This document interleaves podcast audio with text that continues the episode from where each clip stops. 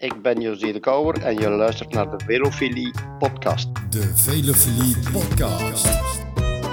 De Tour. Oh la la.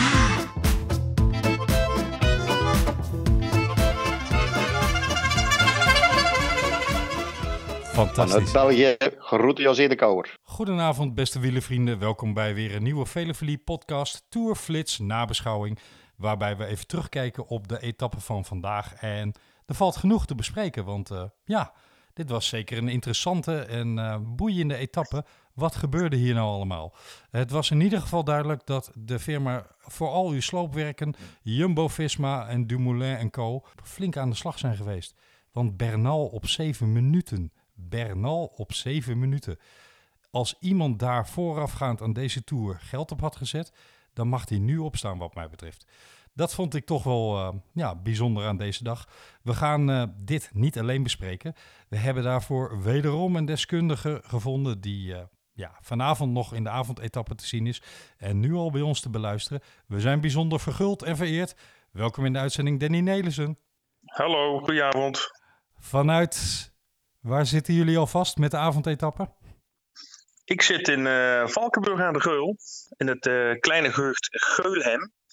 En daar staat een heel mooi kasteel. En dat kasteel is ooit bewoond door eh ene Jean Nelissen. En dat is mijn oom. Yes.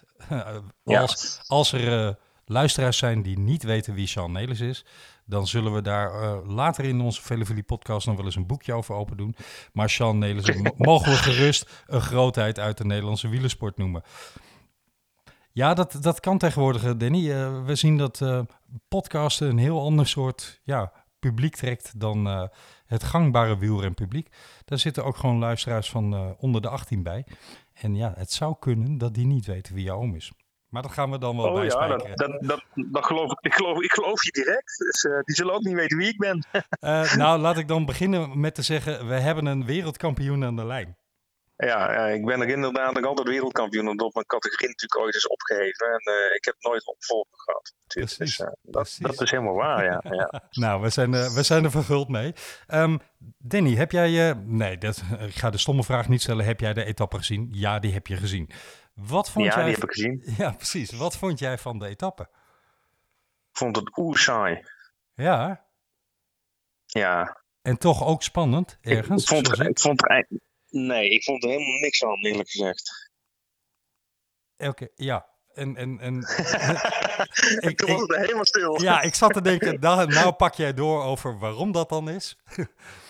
Ja, weet je, de, kijk, natuurlijk in die wedstrijd werd eh, ja, heel hard gereden. Hè. Robert Gees die het enorm gas gaf. En eh, eh, op de, op de biche ook al ja, een heel hoog tempo bleef nog maar heel weinig renners over. Maar eigenlijk gebeurt er niet heel veel. Hè. Kijk, eh, de Jumbo's zijn zo vreselijk sterk. Ze rijden gewoon Bernal helemaal aan gort. En de rest eh, wat erachter rijdt, eh, wat gewoon blij is dat ze het wiel kunnen zitten ook. En er zit helemaal geen spanning in. Er zit geen spanning in voor het klassement op dit moment. Dus ja, als ze zo blijven doorrijden, is gewoon een gele trein die gewoon ooit gestart is in Nice. En die rijdt zo naar Parijs. Ik ben, ik ben het voor een groot deel met je eens, Danny. Ehm, toen dit gebeurde in de kleuren van US Postal, had ik zoiets van, nou ja, daar gaat de Tour. Toen dit gebeurde in de kleuren van ehm, Sky, dacht ik elk jaar, nou, het wordt er niet spannender van op deze manier. Maar op een of andere manier, en dat is dan toch het chauvinisme in mij, als dit gebeurt in de kleuren van Jumbo-Visma, vind ik het ergens stiekem ook geweldig. Nou, weet je wat er geweldig aan is? Is eh, dat, eh, dat je gewoon een eh, buitengewoon raar seizoen hebt met corona. En, en, en, dat, dat er toch ergens daarin in, in, in, in, Nederland iemand opstaat. En die denkt van hoe gaan we dit nou eens aanpakken? En we gaan dat gewoon zo doen.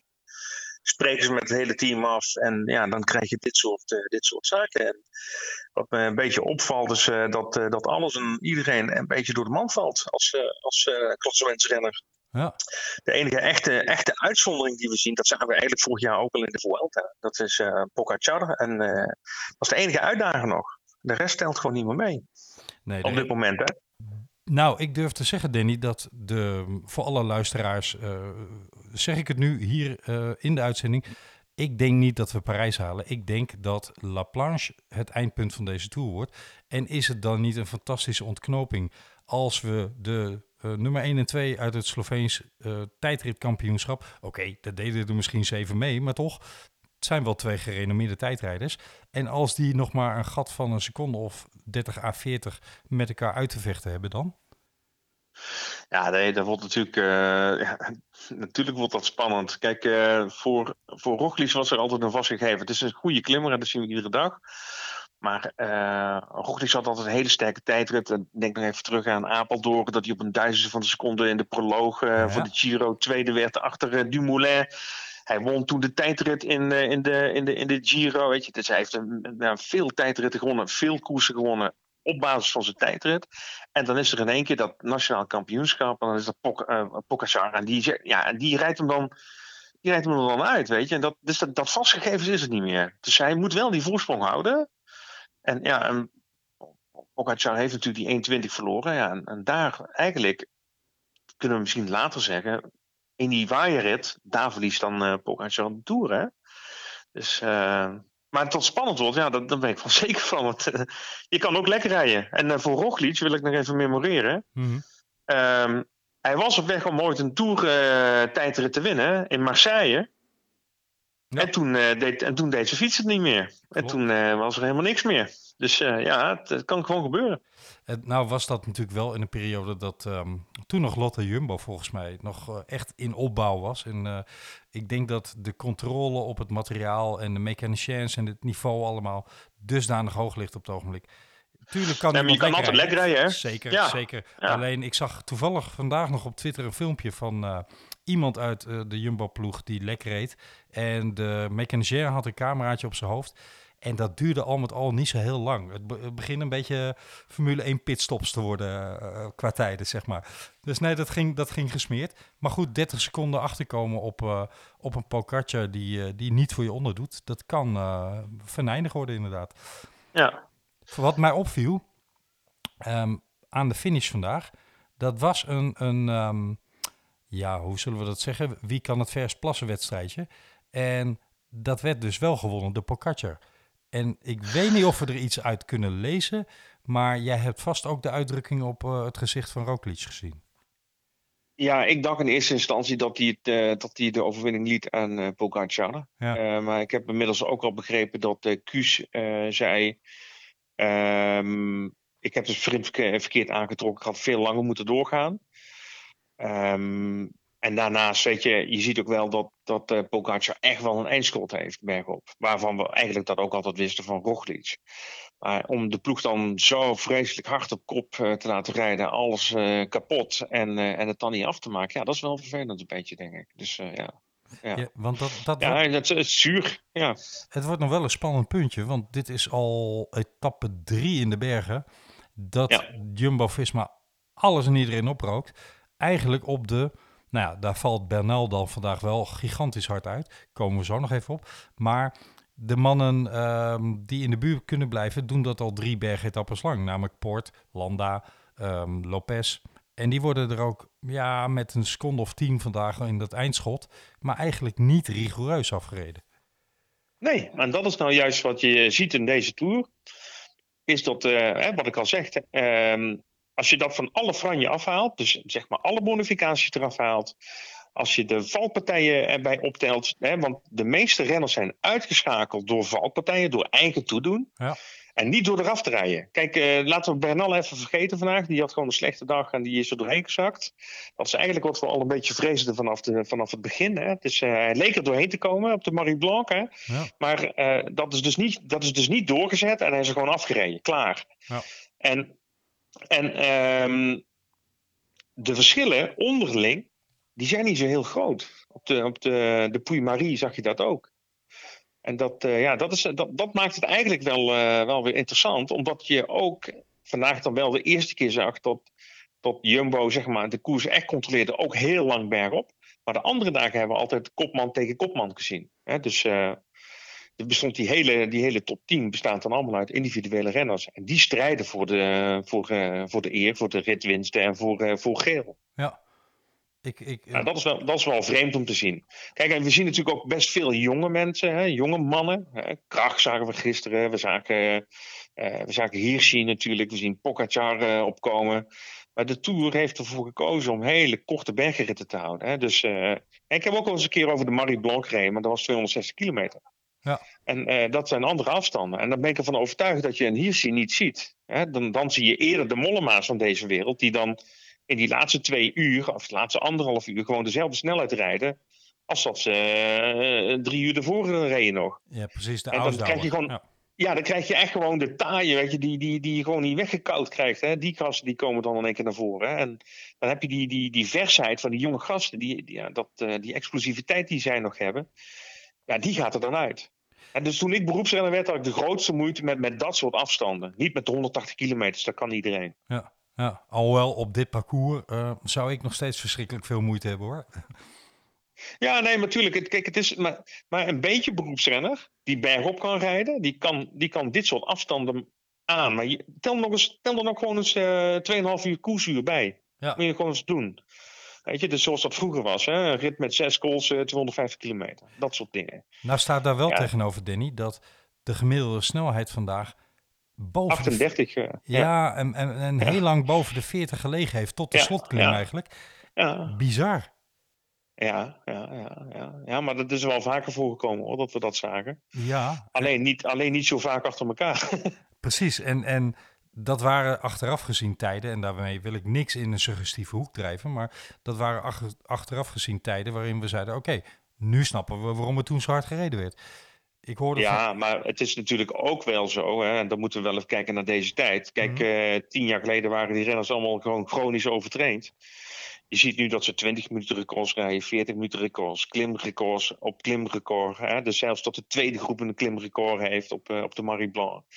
Um, die jongens hebben natuurlijk allemaal, die, er, er, is niks geweest. Die hebben, die hebben alleen maar kunnen trainen. Die zijn super uitgerust, kunnen enorm hoge hartslagen halen, waarin die topvermogens ook nog, uh, nog tot, het, uh, tot een recht komen. Ja. Bernal zegt het ook. Ik heb de beste cijfers, ik word er gewoon afgeproefd. Weet je, dus het is, uh, weet je, ze zijn allemaal kakelvers. En dat is wat je natuurlijk ook ziet in deze tour. En daarbij, um, het, de wetenschap van de voeding, dat moet je niet onderschatten. Zeker. Want we hebben gisteren allemaal voedingsleer gehad bij de NOS. Maar uh, vroeger gingen ze allemaal uit van 60 gram uh, koolhydraten per uur opnemen. En nu wordt dat 90 gram. Maar daar trainen ze het lichaam op. Want als je meer voeding, meer energie tot je kan nemen.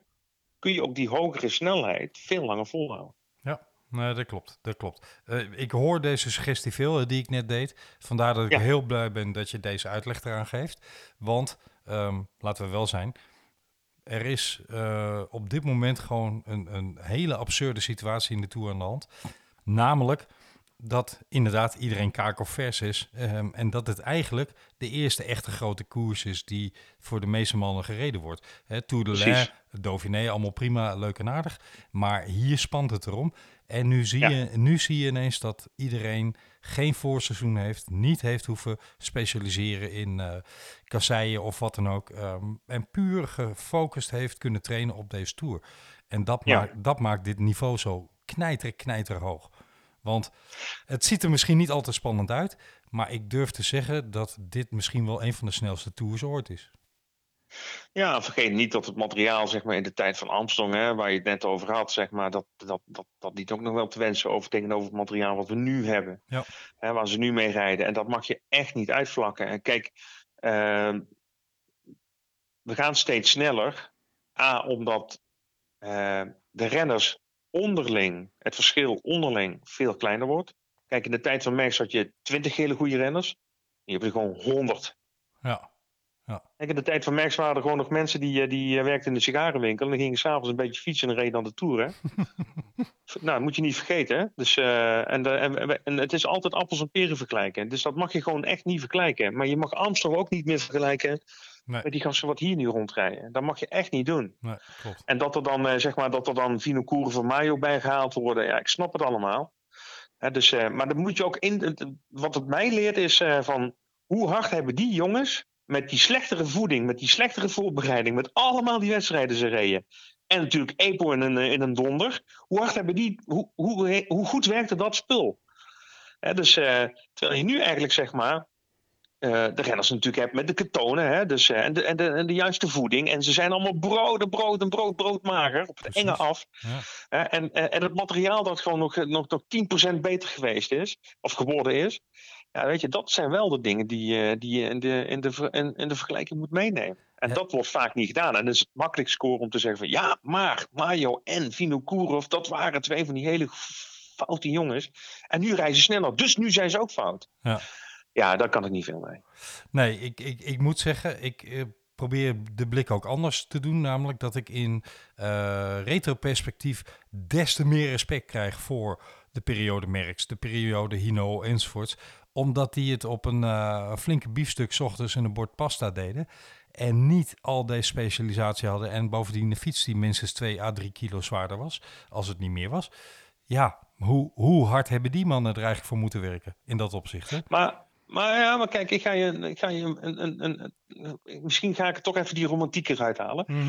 Ehm, als ik jou nu op een fiets zet uit de jaren 80 met eh, de Sidi schoentjes aan en de wollen broek en de worstenhelm en ik laat jou een tijdrit rijden van 5 kilometer en je, je moet echt een volle bak rijden. Ja. 5 kilometer volle bak, bam. Rij jij 8 minuten. 9 minuten misschien. 9, laten we zeggen 9 minuten. Oké. Vervolgens zet ik jou op een tijdritfiets, full fledged, eh, snelle banden, weet je wel, de Ossekopstuur, de hele reutemeteut, Lycra, het, alles, het allersnelste van het snelste wat we kunnen vinden. Rij jij eh, zes minuten. Maar de pijn is niet anders, hè? Nee, daarom is mijn, ja, eh, nou, mijn credo... is dat bedoel ik. Mijn credo is, eh, of mijn favoriete credo is dat van Craig Lemont. It never gets easier, you just go faster. Precies. Ja. Het gaat sneller en het doet net zoveel zeer. Ja, zeker. Nee, absoluut. Daar ben ik 100% met je eens. Alleen wil ik ermee zeggen, omdat ze tegenwoordig dus in een hogere snelheid een bergetappe afwerken, zitten ze wat minder lang te zwoegen. Doet net zozeer, maar vroeger deden ze er nog twee uur langer over ook. Ja, maar dat, eh, kijk, eh, dat is de, dat is de, de wielersport anno, anno eh, 1900, hè? Want het moest, eh, ja, het moest, het moest pijn doen. Er moesten, er moesten mensen omvallen, weet je, eh, Ja. dat soort zaken. Dat moest erbij. Eh, de Tour werd toen eh, met ijzerhand geregeerd door eh, eigenlijk oud-militairen. Eh, er, wa- er was geen vrouw toegelaten in de karavaan. Dan, kreeg je, gewoon- ja, dan, werd, dan werd je gewoon uit de auto gezet als vrouw. Ja. Dan moest je stoppen langs de kant van de weg uit de auto. En dan eh, kon je kijken hoe je thuis kwam. Eh, weet je, dat is een hele andere tijd, jongens. Weet je, dus dat, dat kunnen we gewoon echt niet meer vergelijken. Dat gaat gewoon niet. Nou, je maakt een prachtig bruggetje, want ik wilde nog aan je vragen. We zijn eigenlijk een nieuwe tijd ingereden vandaag. Iedereen kondigde het al aan en we hebben het al in de Tour de l'Ain, Dauphiné en de eerste twee weken van deze Tour voorzichtigjes aan zien gebeuren. Maar volgens mij was vandaag de definitieve klap op eh, dat Jumbo het nieuwe Ineos is. Die hele ik denk- Ineos-ploeg is ik- aan gort gereden. Ik denk, weet je, kijk, je hebt op een gegeven moment heb je eh, leakage of knowledge. Hè? Dus eh, dat, Ja. wat, dat zie je heel erg in de techwereld. Mhm. Hè, eh, er wordt iets, eh, iets uitgevonden, vervolgens kopen ze iemand weg die daar alles van weet. En vervolgens eh, gaat, gaat het andere bedrijf dat ook gebruiken. Ja. Nou, er zijn verschillende renners weggegaan. Eh Ellingwood is naar, eh, naar Bahrein gegaan. Ehm, nou, ze, hebben, ze missen portal in de auto natuurlijk. Hè? Dus, dus er is heel veel kennis weggelopen bij Sky. Ja. En, dan, en dan word je door de voortschrijdende in, hè, voortschrijdend inzicht word je vanzelf ingehaald. En dat is een natuurlijk verloop bij bedrijven, bij innovaties, bij hè, noem maar op, maar ook in sport. Ja. Je, kan niet, je kan niet 100 jaar aan de top staan, dat gaat niet. De wet van de remmende voorsprong, hè? Precies, de wet van de remmende voorsprong. En dat is wat uh, Brailsford nou eh, dik op zijn neus kreeg. Want er is iemand eh, die woont in Monaco, die heeft met een brede lach op, zijn, op de bank vandaag tv gekeken. Ja, en die heet Froome. Dat denk ik ook, ja. Eh, over, Overigens bewijst ook eh, Thomas in, ehm, in Italië op het ogenblik, eh, in de Tirreno, dat hij, eh, dat hij hier wel degelijk had kunnen staan. Hè? Want hij is goed, goed aan het rijden daar. Ja, nu is de trainer natuurlijk niet de Tour. Maar eh, het is natuurlijk ook een beetje gek dat tot een Brailsford kiest voor, voor een dergelijke ploeg. Ja. En ehm, nou ja, goed, hij heeft een gok genomen en nu weet hij wat, wat dat waard is. Kijk, en ik heb geprobeerd om een beetje na te denken over... Ja, hoe kan het nou dat die mannen dan, hè, die Colombianen dan in één keer toch... Ja, ja, niet, ja, toch niet, niet helemaal lekker zijn. Mm -hmm. Uh, kijk, ze zijn natuurlijk door die corona zijn ze terug naar huis gevlogen. Die hebben de hele tijd boven die 2000 meter geleefd. En als je boven 2000 meter leeft, dan kan erover meespreken. Want ik heb een WK gewonnen, Duitama. Ja. En ik heb eh, weken in Colorado Springs gezeten, boven 2000 meter. En wat je daar zag in de data was dus dat je spierkracht afnam. Door het tekort aan zuurstof. Je krijgt wel meer rode bloedlichaampjes, maar je spieren worden minder sterk. En vervolgens kom je terug naar C-niveau. En dan heb je dus het voordeel van die rode bloedlichaampjes niet op die, hole, op die hoogte. Maar vandaag reden we van, ja, van 200 meter naar, uh, of van 300 meter naar 1500 meter, hè, om het maar te zeggen. Ja. Dus je zit niet op hele hoge hoogte te, meet, uh, te rijden.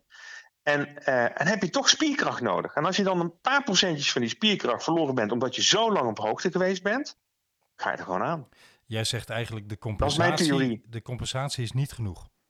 Nee, nee. Ah. Ik, ik, heb, ik heb toen, zeg maar, ik, ik, heb dat twee periodes gedaan. Toen ben ik teruggekomen in de Ronde van Wallonië. En toen, had, toen zei ik tegen mijn trainer, Adrie Verdiemen, zei Adrie, ik ben goed.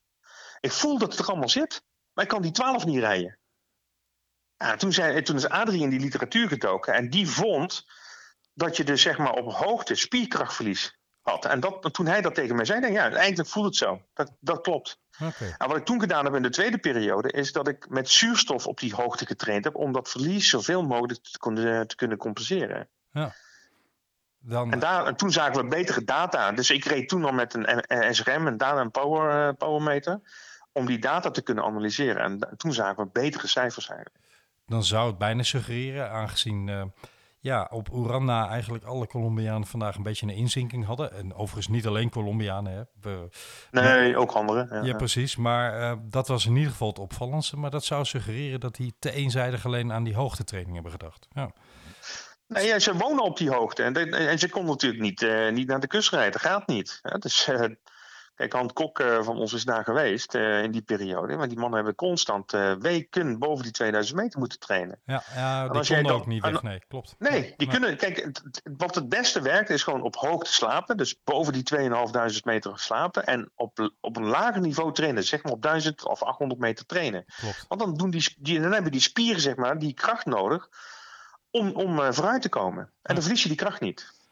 En dat kan daar niet. We zullen, we zullen volgend jaar zien of uh, Benno een comeback maakt. Um, voor dit jaar is hij in ieder geval afgeschreven. Wat, ja. zie, wat zie jij de komende dagen nog gebeuren, Danny, in, uh, in de Tour? Gaan we met z'n allen in een status quo richting uh, La Planche of gaat er voor die tijd nog ja. wat gebeuren? Ja, kijk, ik denk dat uh, Pogacar er nog wel een, nog wel een aanval gaat, gaat, gaat, ja, gaat doen. Maar ik zie niet dat een Poort of een Landa op een gegeven moment echt gewoon echt iets gaan ondernemen of zo. Ik denk dat die allemaal bezig zijn met een tweede, derde, vierde plaats. Ja. Dus zo, helemaal achter, uh, ja, helemaal achter Tom en, uh, en, uh, en Primos aan. Ja, dan, zolang ik erbij blijf, dan sta ik ook op het podium. Daar, maar ik denk dat we namelijk wel naar prijs gaan. Ja? Maar goed, ja, nou, denk het wel. Misschien is dat dan wel een beetje de romanticus in mij die uh, stiekem hoopt op een herhaling van 89. Dat we gewoon eindigen met een tijdrit. Dus uh, ja, ik zou dat fantastisch vinden als dat zo is. Um, wat ik overigens nog even wilde benoemen. Uh, Tom terug in de top 10. En daar ben ik in ieder geval heel verguld mee. Want ik, Ja. zie, ik zie dat echt als een, een buitengewone prestatie naar het gebrek aan koers wat hij heeft gehad. Lange tijd. Niet alleen maar vanaf vorig jaar juni, al veel langer dan dat. En uh, ik zie hem misschien ook nog wel een paar plekjes opschuiven. Ja, hangt een beetje van het koersverloop af en wat ze nog van hem vragen, hè, zeg maar. Want hij is toch degene die zich op het laatst nog even helemaal uit, uit de naad moet rijden. Ja. Maar uh, ik denk dat het gewoon een hele goede training is ook voor hem, zeg maar, om weer terug op dat niveau te komen waar hij altijd zat. Precies. En, uh, kijk, en ik begreep ook niet wat Jutta Pirisourde deed. En om mij heen, nee, eigenlijk echt niemand ook, weet je wel. Maar toen ik in de ochtend daarna zijn interview hoorde. En toen zei hij van ja, weet je, ik kan niet winnen, dus daarom doe ik dat. Ah, ja, hij redeneert alleen maar als winnaar. En dan snap ik het, wat hij daar deed. Ja. En, um, en natuurlijk wil hij ook graag. Hij is dus naar de Tour gekomen om te winnen. En toen hij dus uh, zelf zag, inzag dat hij dat niet kon. Ja, maakt dat niet uit of hij zesde wordt, of zevende, of tiende, of vijftiende. Dat maakt het niet uit. Voor hem niet. Nee. Dus uh, nee, nee, maar dat. Uh, kijk, tactisch technisch is dat natuurlijk, was dat natuurlijk een heel ander verhaal. Precies. Maar heeft die Tour nodig, zeg maar, om, om volgend jaar, in 2021, zeg maar, weer een seizoen te rijden. Waarin hij weer meedoet voor de zegen voor een grote, voor een grote ronde. Daar heeft hij deze Tour voor nodig. Ja, exact. Helemaal 100% met je eens. Zie jij morgen nog ehm, grote dingen gebeuren? Nee, want morgen is rustdag. Ja, sorry, uh, overmorgen. nou ja, eh, wie weet, wie weet ging je nou iets uit de doeken doen waarvan we allemaal zeggen, wat? Uh, ja, nou, dit kan wel met coronatesten nog wel de grote dingen gebeuren, maar nee, dinsdag. Ja, ja weet je, het is, het is, al, het is al een lastige rit hoor. Uh, maar ja, ik denk toch gewoon dat we achter elkaar aan fietsen wordt weer. Wat we vandaag ook gezien hebben. En tot, tot de mannen van, van Zeeman gewoon op kop gaan rijden. En, en een groepje laten wegrijden, zeg maar. En, en gewoon ja, naar, naar de finish gaan rijden. Kijk, de, en die klim naar, naar Villal de Lans ja, dat is eigenlijk niet echt heel erg lastig. Ik kan me nog herinneren dat daar ooit een klimtijd geweest is in de Tour. En ja. Dat er nog een voorval was met Erik Breuking, die achterna gezeten werd uh, met, tijdens het warmrijden met een of andere gek in de auto. en uh, dus die, was, uh, die had genoeg adrenaline voor de start, zeg maar. dus, maar eigenlijk is het niet zo'n heel erg, hele lastige klim. Ik denk dat Col de Los de dag daarna, dat dat nog een, een betere indicatie gaat geven. Um, ja, precies, maar die ligt, wat, die ligt ervoor, hè? Dus... Ja, Mag, mag, mag ik jou tot slot als oud beroepsrenner nog één waardeoordeel vragen? Wat, wat vond jij van, uh, in mijn op optiek, de absurde sweeper van Bob Jungels? Oh ja, dit, dit zijn dingen die gebeuren in, de, in het peloton. Hè? Dus kijk, um, we zagen ook boven de Marie Blanc dat uh, de Pogacar omkeken. Denk ja, waar zijn ze nou? En aan, aan links passeert uh, Roglic. Ja, hij rijdt zelf tegen 18 jaar wiel doen bijna. Nou, net niet gevallen. Goed, Roglic pakt die secondes. En met, uh, met Junus is het eigenlijk hetzelfde. Hè? Dus Ikita die kijkt om, die is heel even afgeleid. Uh, Jungels maakt die zwieper en, en heeft dus niet de tijd meer om te reageren. Ja. En en ik, moet, ik heb die val twee keer gezien. Uh, maar ja, dat is echt, poeh, dat is echt een megaval. En tot hij nog een keer viel, ik denk gewoon dat hij gewoon uh, helemaal groggy was. Die had nooit meer mogen opstappen. Nee, dus die heeft gewoon, die heeft gewoon een, een, een, een, een, hersen, een hersenschudding of zo. En ik heb zo'n valpartij ook een keer meegezien in de Ronde van Californië, volgens mij was het, in Amerika. Ja. Ook zo'n jongen die uh, op de grond klapte en die sprong op zijn fiets en die reed als een dronken vent verder, viel even verderop. En en toen, ja, die had je gewoon ook uit de koers moeten nemen, weet je. Dus, dat, uh, dus daar wordt, uh, het wordt altijd gezegd van, nou, stap maar snel op je fiets en ren maar verder. Ja, voor hetzelfde gebeuren nog, uh, nog hele andere dingen. Dus dat moet je toch niet doen, denk ik. Ik ben wel maar dat was echt een klap, hoor. Ja, hij kwam heel hard met zijn hoofd op het asfalt. Ja. Um, ja. Maar daar kon je ook aan zien dat hij zich niet kon wapenen voor de val. Hè? Dat het hem volkomen nee. overkwam. En er zat ik, niks tussen. Nee, exact. Ik, ik ben in ieder geval wel blij dat kort nadat hij weer op de fiets zat, hij lange tijd langs de, uh, naast de ambulance gereden heeft. Waaruit in ieder geval toch blijkt dat ze iets geleerd hebben van Van de Week uh, met Bardet. En dat ze toch even iets, iets uh, dieper gaan checken van... Uh, zit jij nog helder door je ogen naar buiten te kijken enzovoorts. Dat ja, je moet, je moet je eigenlijk kunnen voorstellen, weet je, voor de luisteraars. Hè, want dus je rijdt met je auto 70 per uur, je zit in de achterbak... en op een gegeven moment zegt hij weer, spring er maar uit. En met je hoofd naar de, naar de grond. Precies. Dat is wat er gebeurt. Ja. Ja, dus uh, ja, dan, dan, begrijp je een beetje wat die klap, uh, wat die klap uh, teweeg brengt. En, en dat hij dus nog verder gereden is. Ja, ik was, ik echt heel verbaasd, eerlijk gezegd. Ik, we nemen helaas, ik in ieder geval uit mijn uh, scorito-poeltje afscheid van Hikita. Hij is formeel buiten koers vanwege gebroken botjes in zijn handen, geloof ik, hè? Maar het zal me ook niet dat verbazen. weet ik niet, eerlijk gezegd. Heb ik nog niet gezien. Ja, dat las ik. Maar het zou me ook niet ja. verbazen als er iets van uh, toch een hersenschudding uh, uit, uit naar voren ja. komt. Helaas. Nou, we gaan in ieder geval uh, nog een, een, aardige slotweek tegemoet qua parcours. Aan de heren renners om daar het mooiste feest van te maken wat we, wat we wensen. En ja, wat mij betreft gaan we een fantastische ontknoping op La Planche krijgen. Of dat nou de laatste dag is of niet. Ja, nou, dat, maar dat gaat zeker zijn. Dus uh, laten we hopen dat alles goed gaat voor uh, de mannen die er nog voor strijden.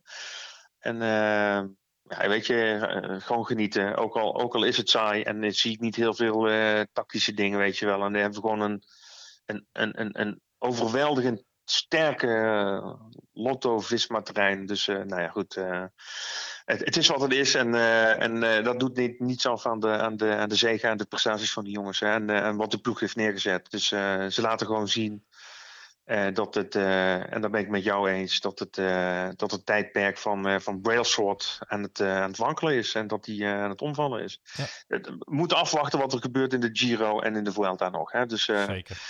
Maar het is niet meer zo dominant als dat was en dat is ook wel een keer fijn om te zien. Absoluut. Durf je tot slot uh, nog aan een uh, voorspelling van het podium te wagen? Roglic uh, gaat winnen. Ja, mooi. Ja. ja. Danny, ik wil je heel hartelijk danken voor jouw prachtige bijdrage en je, je insight informatie die je toch mist hè, als, je, als je niet zelf in dat peloton gereden hebt. Dank voor je kijk daarop. Uh, succes vanavond en uh, de komende dagen nog uh, en de komende week bij de avondetappe. En we gaan vanavond lekker kijken en weer genieten van het naar je luisteren.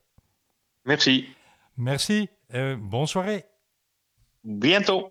A biento. Ja, tot zover deze nabeschouwing op de etappe van vandaag met Danny Nelissen. Dankjewel Danny, nogmaals. Geweldige analyse en hopelijk hebben we hier met z'n allen weer wat van opgestoken over hoe naar de koers te kijken. Morgen hebben we een rustdag. Desalniettemin gaan wij gewoon aan de slag. Morgen zullen we met Gio Lippens van Radio Tour de France uitgebreid terugblikken op week 2 en uh, misschien ook nog wel een stukje week 1 en in ieder geval ook vooruitblikken naar week 3. Heb je een leuke vraag voor Gio? Stuur die dan uh, even via Twitter, Velofilie, of via de mail. Dat kan naar velofiliepodcast.gmail.com en dan nemen we je vraag mee. Huishoudelijke mededeling. We staan ook op het leukste platform voor podcasts in Nederland, namelijk www.vriendvandeshow.nl. Dat hebben we natuurlijk al eerder geroepen, maar er hangt nu ook een prijsvraag aan vast. Stuur namelijk, of stuur, zet de leukste, opvallendste, grappigste, meest inventieve of wat je ook kan bedenken reactie op www.vriendvandeshow.nl of stuur een audiobericht met je grappigste commentaar of wat je ook wil. En uit de inzendingen maakt de leukste, grappigste, opvallendste kans om aanstaande vrijdag onze gastanalist in de uitzending te zijn. Denk jij verstand van wielrennen te hebben en plaats jij een reactie op www.vriendvandeshow.nl, dan heb je kans dat we jou vrijdag bellen en dat jij vrijdag met ons 20 minuten shine in de uitzending kunt hebben. Dus we zijn benieuwd naar jullie reacties. Tot zover de huishoudelijke mededelingen. Morgen zijn we met Gio Lippens in de slag. En wij hebben er alvast weer geweldig veel zin in. Tot morgen!